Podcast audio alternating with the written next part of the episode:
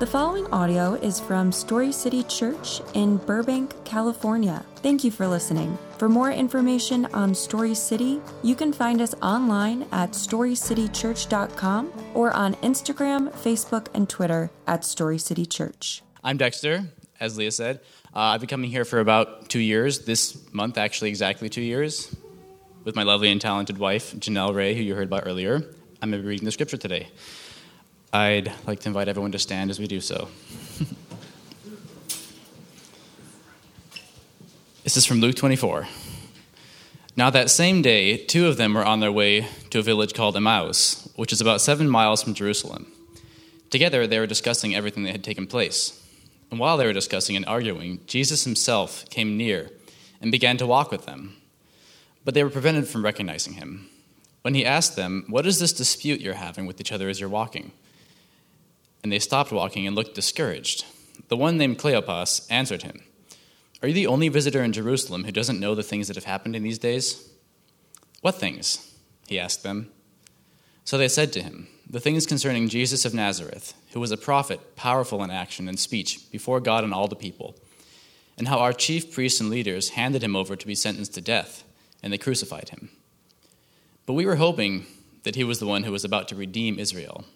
Besides all this, it's the third day since these things happened. Moreover, some women from our group astounded us. They arrived early at the tomb, and when they didn't find his body, they came and reported what they had seen that they had seen a vision of angels who said he was alive. Some of those who were with us went to the tomb and found it just as the woman had said, but they didn't see him. He said to them, How foolish you are, and how slow to believe all that was spoken by the prophets, all that the prophets have spoken. Wasn't it necessary for the Messiah to suffer these things and enter into his glory? Then, beginning with Moses and all the prophets, he interpreted for them the things concerning himself and all the scriptures. They came near the village where they were going, and he came and he gave the impression that he was going further. But they urged him, "Stay with us, because it's almost evening, and now the day is almost over." So he went in to stay with them. It was as he reclined at the table with them that he took the bread, blessed and broke it, and gave it to them. Then their eyes were opened, and they recognized him. But he disappeared from their sight. They said to each other, Weren't our hearts burning within us while he was talking with us on the road and explaining the scriptures to us? That very hour they got up and returned to Jerusalem. They found the eleven and those who were gathered together, who said, The Lord has truly been raised and has appeared to Simon. Then they began to describe what had happened on the road and how he was made known to them in the breaking of the bread. This is the word of the Lord.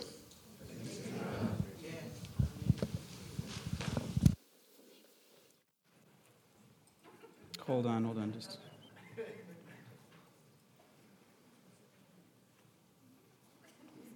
It's just it's it's been a really tough week. I'm looking for something. Hold on, hold on.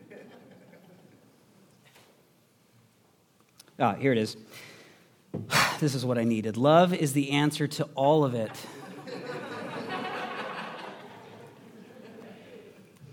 Thank you, Dolly Parton.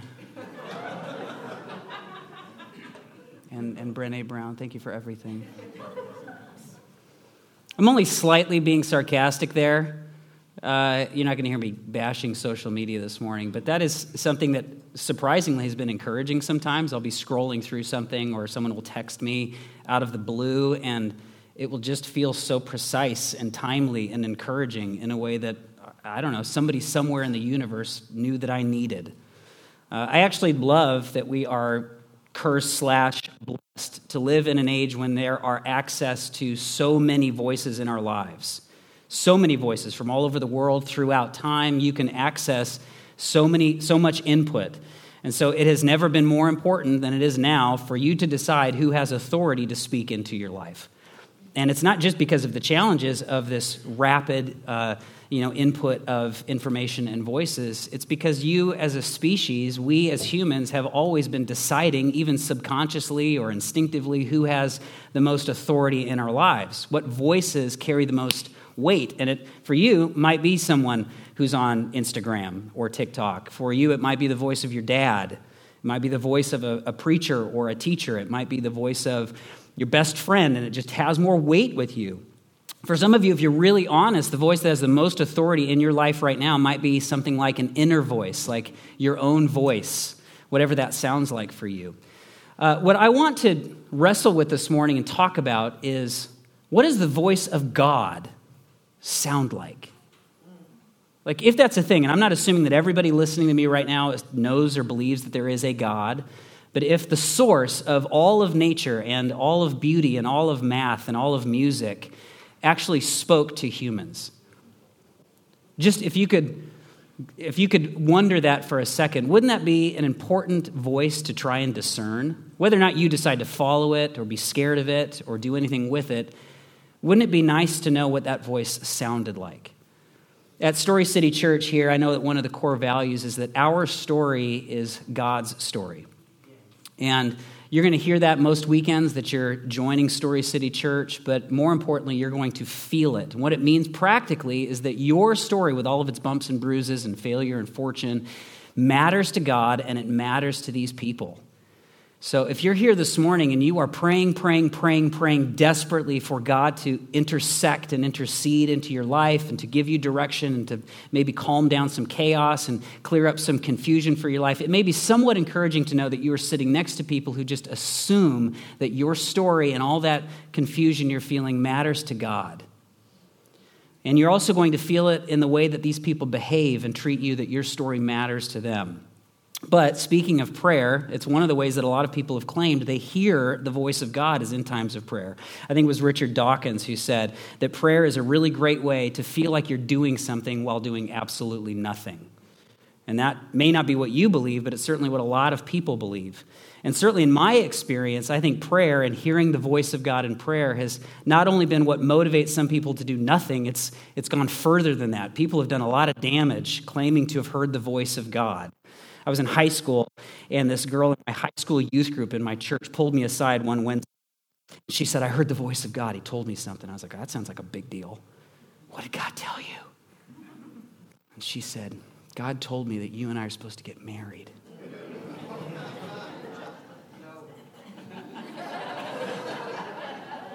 And I said, Are you sure that wasn't Satan? But we have been married for 43 years.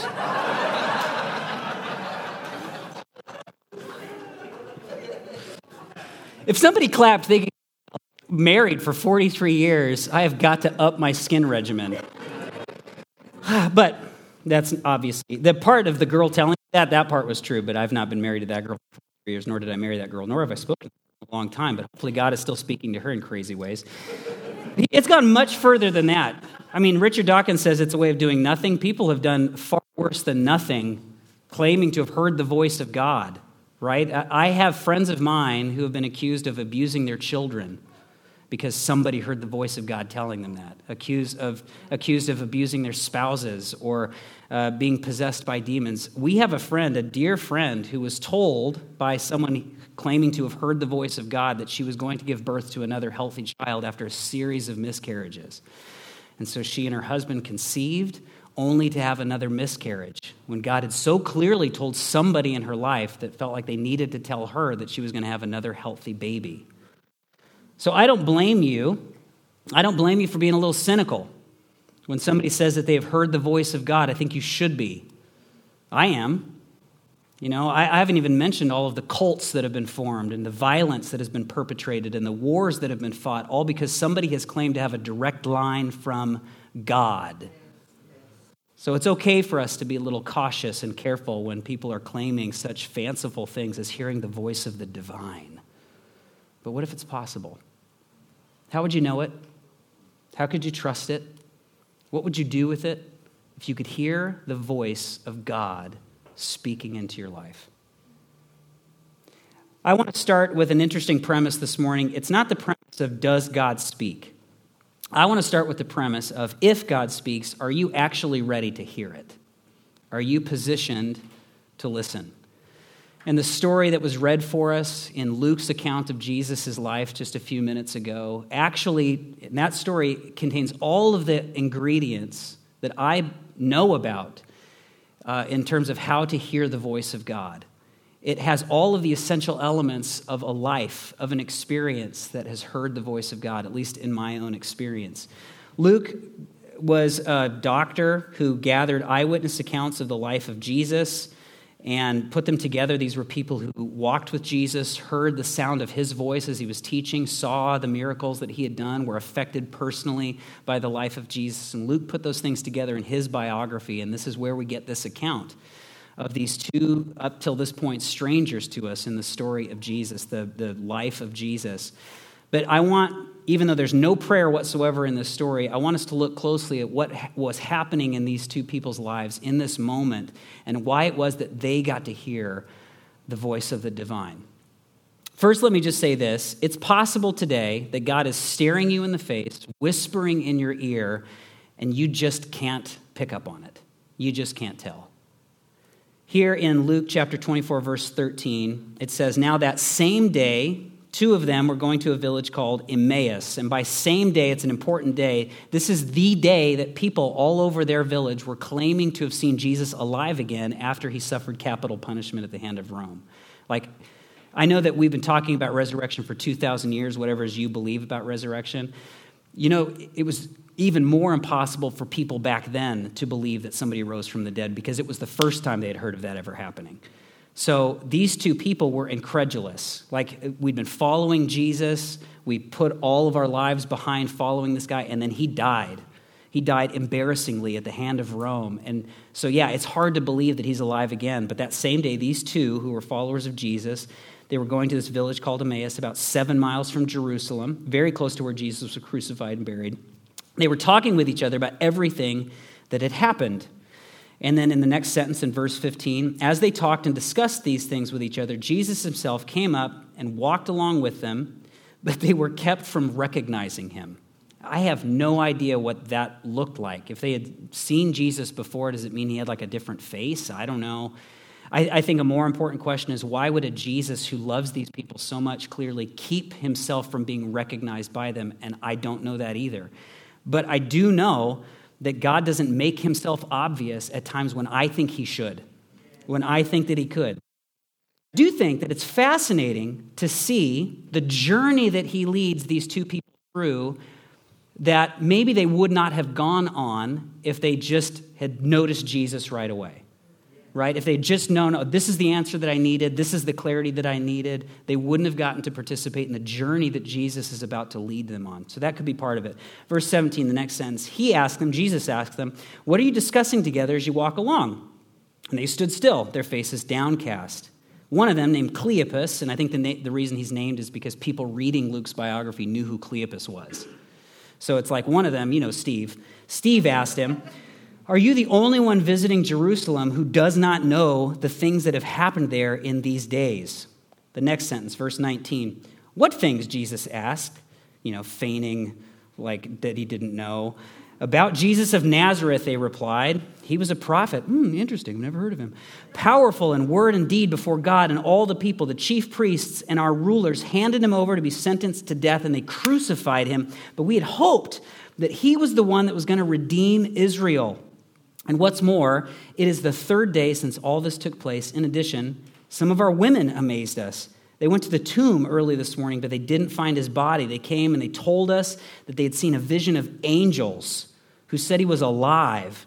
So then some of our companions went to the tomb and found it just as the women had said, but they did not see Jesus. And you can almost hear it in their dialogue. They're desperate and they're so confused. It's like I had really gone for so long in my life, at least for a year, maybe three years as Jesus was public in his ministry, just putting all of my stock into this guy. And I thought it was so clear. I thought it was going to get better. I thought that, you know, things were going to be uh, so like clearly laid out. I thought the plan was going to succeed and then it didn't. I'm so confused by this. We wanted Jesus to be the answer and people that we respected ended up rejecting the guy that we thought was the answer. So, what do you do with that? Uh, the disciples who were so close to Jesus, they, and we thought we were shoulder to shoulder following this guy. Some of them have started disassociating themselves with Jesus. What am I supposed to do with that? And then to make it worse, we've got some of our companions, we've got some of the women in our community who are saying absolutely crazy things like, Can you just please let us grieve? Without trying to make up stories superstitiously. trying to make us hope empty again. Now, Jesus, in response to this, does sort of the equivalent of a slap across their faces. In verse 25, Jesus said to him, How foolish you are, and how slow to believe all that the prophets have spoken. Didn't the Messiah have to suffer these things and then enter his glory? And beginning with Moses and all the prophets, this is so cool, Jesus explained to them what was said in all the scriptures concerning himself. This must have been a very long walk. but he's talking to, like, this is not how he would respond to most of us. He's talking to two guys who were bathed in the Jewish scriptures. They were raised with this stuff. So he's like, You already know this. You've heard all this before. Like, it should have been shocking if God's answer for the world wouldn't have suffered. Because God has been telling you that for hundreds of years that you'll know that God's answer has showed up because he will suffer, because he will die. This is precisely what God has been telling you about for a long time. You should have been surprised if none of this stuff if none of this stuff happened. And then he leads them on this Bible study through all of the Jewish scriptures that I wish we had podcasted. That would have been tremendous to hear Jesus lead a Bible study. Then, verse 28, after all this, as they approached the village to which they were going, Jesus continued on as if he were going farther. So he's just like, No, I'm going to peace out, guys. See you later. You know, like making them want it. So then they're like, Oh, they urged him strongly, Stay with us, for it's nearly evening. The day is almost over. So he went in and he stayed with them in the village that they were staying in. So there was something about the words he was sharing, something about his insight, something about his presence, something about that moment. And they, and they couldn't probably explain it. They couldn't articulate it, but they wanted more of it. They, they, they knew that something about the way he was interacting with them was giving them just a little bit of clarity. Maybe it just sounded a little bit more intelligent to them. Maybe it sounded more timely, more precise. Maybe it just started to make sense of the chaos that they were experiencing. And even though he hadn't answered their confusion yet, even though they weren't sure if Jesus was alive again, because it doesn't say they recognized him yet, there was something about this interaction that was starting to center them that was starting to anchor them, that was compelling them to long for more. And they took the bait. I want more, I want more, I want more. And they were giving him their undivided attention. So don't miss this. All of a sudden, after this long journey, at this point in the story, they are finally ready to hear and to see and to recognize. Verse 30. When he's at the table with them, he took bread, gave thanks, broke it and began to give it to them. Now, this might have been a communion, like a Seder feast. It could have just been a dinner that they were having. But after all of this talking, he leads them not in more explanation, he leads them into just this perfect moment of intimacy, just sitting there together. And maybe in this moment of quieting the chaos of their confusion, maybe in that moment they were able to focus on more than just the chaos of their confusion. Maybe they were able to expand their awareness just a little bit. It's not like those things weren't true, that the world didn't feel like it was falling apart, but there was more that they were becoming aware of in that moment of stillness. And it's in that setting that God decided, for some reason, for their eyes and their ears and their hearts to be opened to who was really sitting right in front of them the whole time. That's something, that posture, that moment, that space is something that God can speak into. That's when he became, for them, obvious. In the next sentence, verse 31, then their eyes were open, they recognized him, and he disappeared from their sight. And they asked each other, Were not our hearts burning within us while he talked with us on the road and opened the scriptures to us? I love that moment. It's one of my favorite moments in all of the biographies of Jesus where they're just like wide eyed with each other, like, Wasn't that amazing? Like Jesus gave them this shared experience that for the rest of their lives, even if they never get to see Jesus in person or hear his voice with their physical ears again, they will have this moment to pull back to be like, remember that moment when Jesus just met us?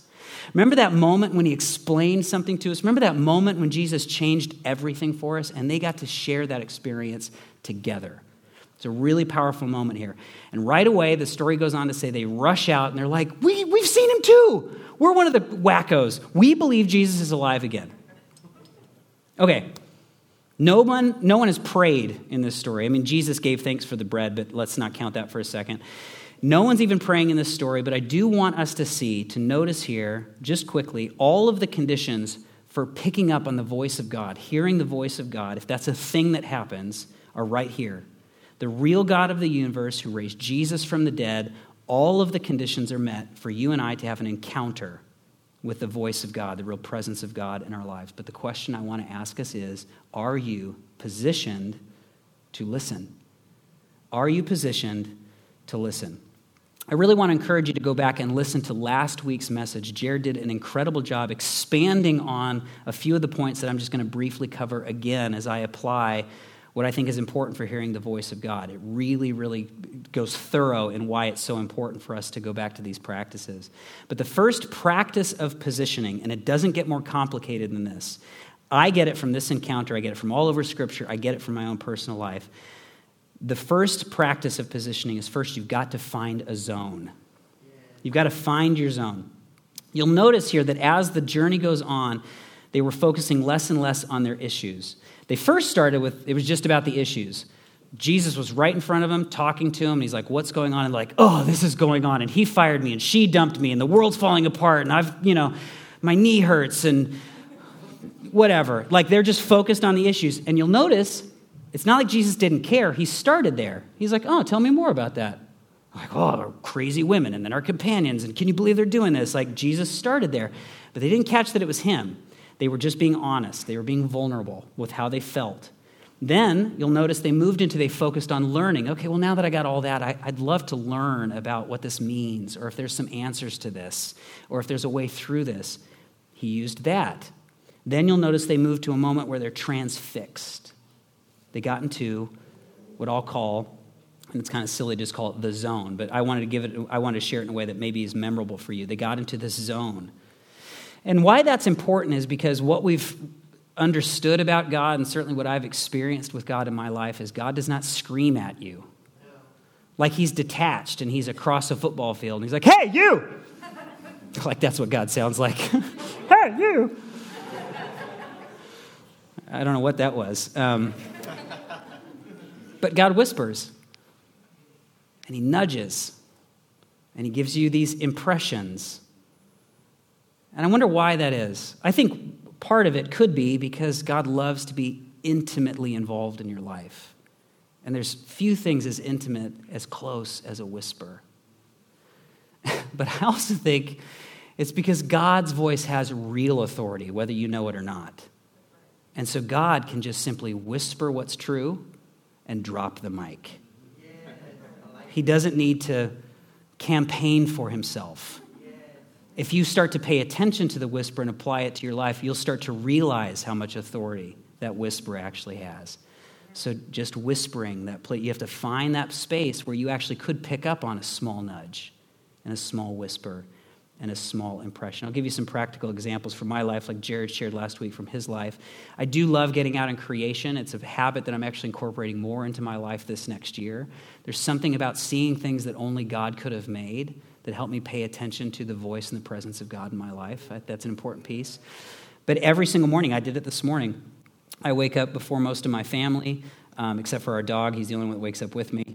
And I will read scripture, um, and I had to have the discipline this morning. I, I, was tempted, of course, to get right into the scripture that I had to teach you this morning, but no, I've got another discipline, my own personal faith, so I read through that piece. And then I get down on my face on the floor, and I shut up and I say, God, I'm here. If you have anything to say, if you have anything to convict me of, if there's a different decision you want me to make today, something else, there were some things He brought to mind that I, I get to share with you in this message today. Whatever, something about my wife and my kids and my future. I just want, God, I want to hear your voice. And I do that every single day. That's part of my zone. I used to commute to an office in Hollywood, and I would take the subway. And I remember choosing, even though the subway, the actual physical subway car was a different one every time I got on every morning, I just remember, like, if I'm in this car, it's going to be the second seat from the right, if it's available. That's where I meet God. And I would sit in that subway seat eh, on the gold line, and I would just shut up and I would, and sometimes God would bring up obviously ideas about the city and the people of the city and soften my heart to serve this city even better. So just finding that zone, whatever it is that declutters your mind, I highly encourage you that it would be without a screen, It doesn't have to be for four hours, it can just be for a few minutes, but have this routine, this discipline of finding a zone so you could pick up on a signal. I mean, honestly, our lives are so full of communication, it would be hard for you to pick up on God yelling at you from across the football field, let alone whispering. So, whatever it is that gives you that, that space. Now, as soon as I say that, I want to be careful to mention that I'm not saying every single hiccup that you experience in the zone is the voice of God. In fact, most of them probably aren't. That would be absolute insanity. And if you're somebody who's a little skeptical of people like me and what I believe this morning, and you hear me saying that, again, I don't blame you for saying, like, oh, great, so you like meditate, space out, and then whatever comes to mind just because you had, you know, Cocoa Puffs this morning is the voice of God. Like, no, not at all. It's not what I'm saying. But I will also say, don't be so surprised if God surprises you. It won't happen every time. It may only happen a couple times over the course of your life but get into a space where you're at least open to the possibility of God surprising you. Before uh, I was a preacher, I was a musician, and uh, I toured for a while, and then my wife and I, we kids, and I said, well, I don't want to tour, so I parlayed that into writing songs for television, and, and I loved it. I, I didn't mind it at all. I thought that was what I was going to do, at least for the rest of my life. It had lucrative possibilities, and I got to, for the most part, work from home. I loved it. We got really involved at a church in Hollywood, and we were volunteering there. And then we got involved in a, a church plant in Hollywood. And I remember we're a couple years into that, and there's this the, the pastor of that church decides to step down. He pulls me into his office one day and he says, Joseph, I think you should be the pastor of this church. And I laughed at him. like, it's so funny. And I'm not saying that was the voice of God, it was just the voice of this guy who was quitting. So I was like, honest. So then I went home and I told my wife, we had a good chuckle together, and then we did not talk about it for four months. True story, she's right over there. Didn't talk about it. But I was in the habit in my life back then of getting in the zone. I did it not every day, not perfectly, but often, and I would just get in that space where I could pick up on a whisper and a nudge. And wouldn't you know it, I would just keep getting these impulses, these impressions like, this is your next step. This is your next step. This is your next step. And I knew it wasn't me because I didn't want it. It's not like I was like, oh man, I really hope this is buy that Ferrari, buy that Ferrari. God, is that you? Of course it's you. Should it be red? Of course it should be red. No.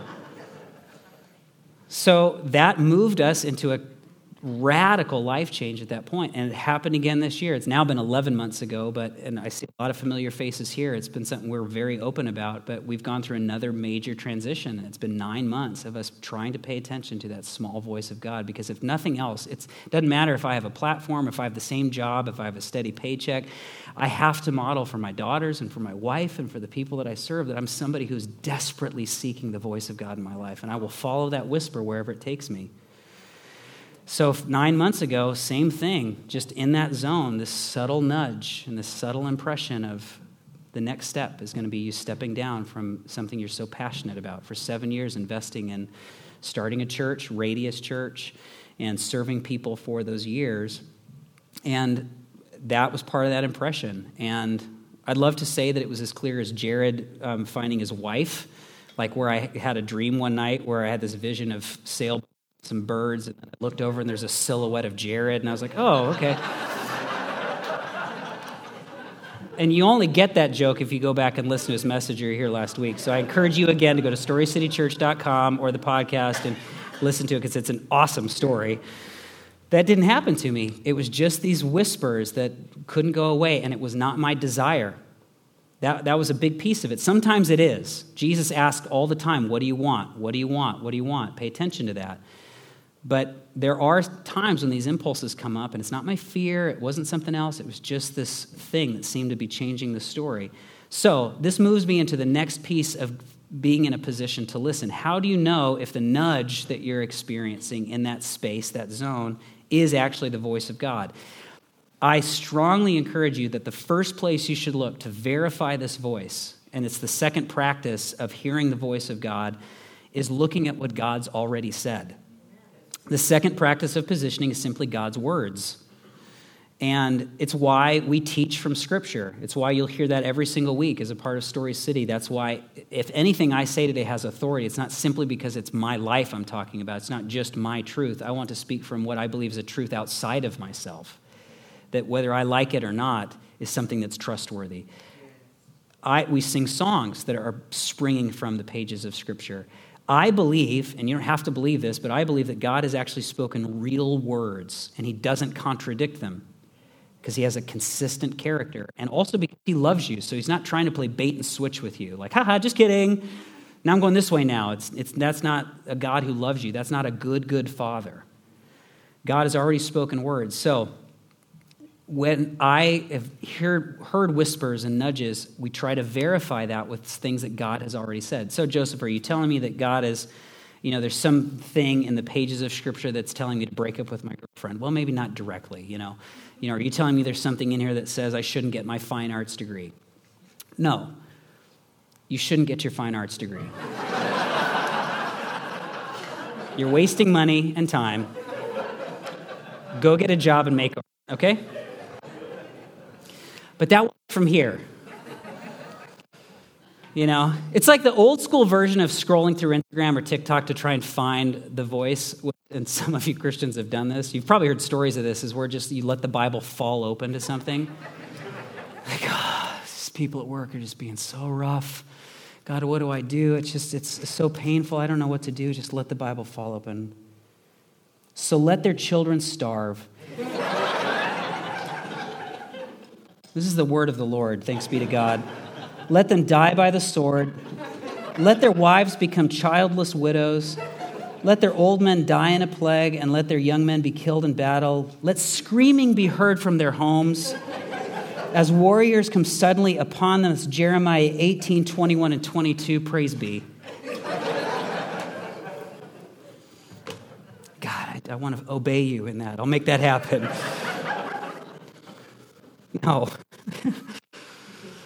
but there's, it is hard to get a clear answer out of hundreds of pages. I totally understand that, which leads me really quickly into the last practice, discipline, routine of making sure that you're in a position to listen. You are going to need his people. You're going to have to find your zone routinely, and I'm talking daily, maybe even more often than that. Uh, back up the impulses you're getting, ideas, you know confusion you have back that up verify that double check that with god's words as best as you're able and i know that's challenging particularly if you're brand new to the to scripture it's a lot in there so that's why you need to rely on god's people and that's by the way the kind of people that can help you with this are not all people. All people are loved by God and all people have a great purpose for life, absolutely. But I guarantee you there are some people within your circle of influence, within your radius, who not only love you, but they actually want God's best for you and they might have some measure of maturity or experience following Jesus that might be informative for you and help you get some clarity around things that you can trust. Is this God leading you in your life? I guarantee you, if you're practicing being in the zone and you have regular scripture as a you're digesting that as a diet in your life, you still need more. God is leading you into a closer relationship with people. He does that all the time. I think one of the incredible graces of God is the fact that he doesn't Jesus didn't make himself obvious at the beginning of their journey to Emmaus. And part of that could have been so that they could have this experience together. It is very possible that God doesn't want to give you greater clarity because he wants to give you closer relationship with other people. If God was just always just telling you the answers to your questions, you could live this life on your own. And that is not God's desire for you. That's why spaces like this are crucial to the clarity that you need hearing the voice of God. Is making sure you've got people in your life who love you and want God to speak to you. After Katie and I, you know, going through paying attention for the last several months of that nudge of I think it's time Joseph for you to step down from this position. What we did as soon as that was starting to be a regular nudge and a whisper was we brought people into our lives we talked to a lot of the, the biblical phrase for it is wise counsel. You know, as, as we made that decision, I talked to the board of Radius, and even though it was difficult, it's not what we wanted. There was unity around it. We believe this is God's voice. Once the decision was made, and before we t- went public with it, I called leaders that I respect. I called your pastor, Jared, and I was like, this is the decision that I, we believe God's bringing us to. We wanted constantly, like, you should not be afraid of bringing in other voices into your life um, if you really believe this is God telling you to do something. You should not want to hide that. I always get concerned when people have to be so clandestine and hidden with what they think God's next direction is. You should be way out in the light with this stuff. Because there are so many people who God's Spirit will use to give you even more clarity and confidence and courage, or help you from making an enormous mistake. I think it's unfortunate that we live in an age of what I call bespoke spirituality. Bespoke meaning like custom fit to yourself, where you can kind of Frankenstein together what you want to believe based on like how you feel and your two favorite influencers and you know a barista. And that's it. Like if that's what makes you feel good and tells you what you want to hear so you can live the life that you've always dreamed of living then you're living in an age where that's common. That's normal. That's ordinary. And yet why is it that so many people still live so confused and so directionless and so lost and so hungry for greater clarity in their lives Maybe it's because we don't have enough by ourselves to hear what we most need to hear. We so seldom will choose for ourselves the authority that we need in our lives. Let me say that again because this is huge. We so seldom will choose for ourselves the authority we most need in our lives. Half of the time, my kids would not choose me as their dad. And yet, as far as I know, I'm the best fit for the job, okay? So, I, I want to bring us to this moment that the two had at the end of their time with Jesus. Again, one of my favorite moments, a moment that I hope I get to experience so many more times in my life. Don't you want your heart to just burn within you? Just knowing that you know that you know that you know that God has spoken and you can trust it. Trust it enough to lead you through the uncertainty of tomorrow. Don't you want to know that all of your pain and all of your confusion and, and your real story can actually have a personal encounter with the living God who loves you? Don't you want to know that? Then I, I can't make it more clear than this. Make sure you are positioned to listen. If you're a church person, I know that everything I just said to apply it sounds like what Jared covered last week. It sounds so ordinary and so routine. And maybe as I started talking this morning, you were hoping for some trick some new idea so that you could hear the voice of God. And I'm not going to give you that. Why? Because God is not calling you to a life of magic tricks and unicorns, right? Prayer is mysterious enough. Faith is mysterious enough. Life is mysterious enough. It would be irresponsible for people like me to not be clear where we can be clear. God is calling you because He loves you to a livable life. And by the way, if I was to share with you only bizarre ways that God speaks, which He does do that, if I was only to share with you that, you might be inspired in this moment, but I would leave you disappointed ultimately because you walk out of here and realize that most people don't get to experience that stuff. You know, most people will likely not experience visions and an audible voice that they'll hear with their ears. That's not going to be your experience. Or, worse yet, you're going to be distracted because you're going to be waiting for those fantastic ways that God might intercede or, or you know, speak to you in your life and miss all of the ways that the living God who loves you is speaking to every single human within earshot of me right now. God is speaking to you right now. And if you're wondering why you don't have an answer or you don't have a new word from God, it's possible because you haven't paid attention to the things He's already said. Why would God need to share more when we've not paid as much attention to the things He's already shared with us? If you're discouraged this morning and you have been doing all the things that we're talking about, found a zone, you know, you've, you've been bathing yourself in scripture, you are routinely a part of, of this space and, and you're welcoming the voices of other people into your life, and you're, I still just don't have answers. I don't know, God, where you're going next. I, I don't have the clarity and the confidence that I need for this next season. I just want to encourage you please do not give up, do not quit that God is actually driving faith deeper into your life right now. There's a journey that He's leading you on that is the point, that is life. And if He has to wait until your last moments of your last breath to give you that answer that you've been looking for, then what He's been doing between now and then is deepening your character, deepening your resolve, deepening your faith, and deepening your experience of love that you can have with each other. And that alone is priceless. Do not quit, do not give up. God is speaking to you now. Are you positioned to listen?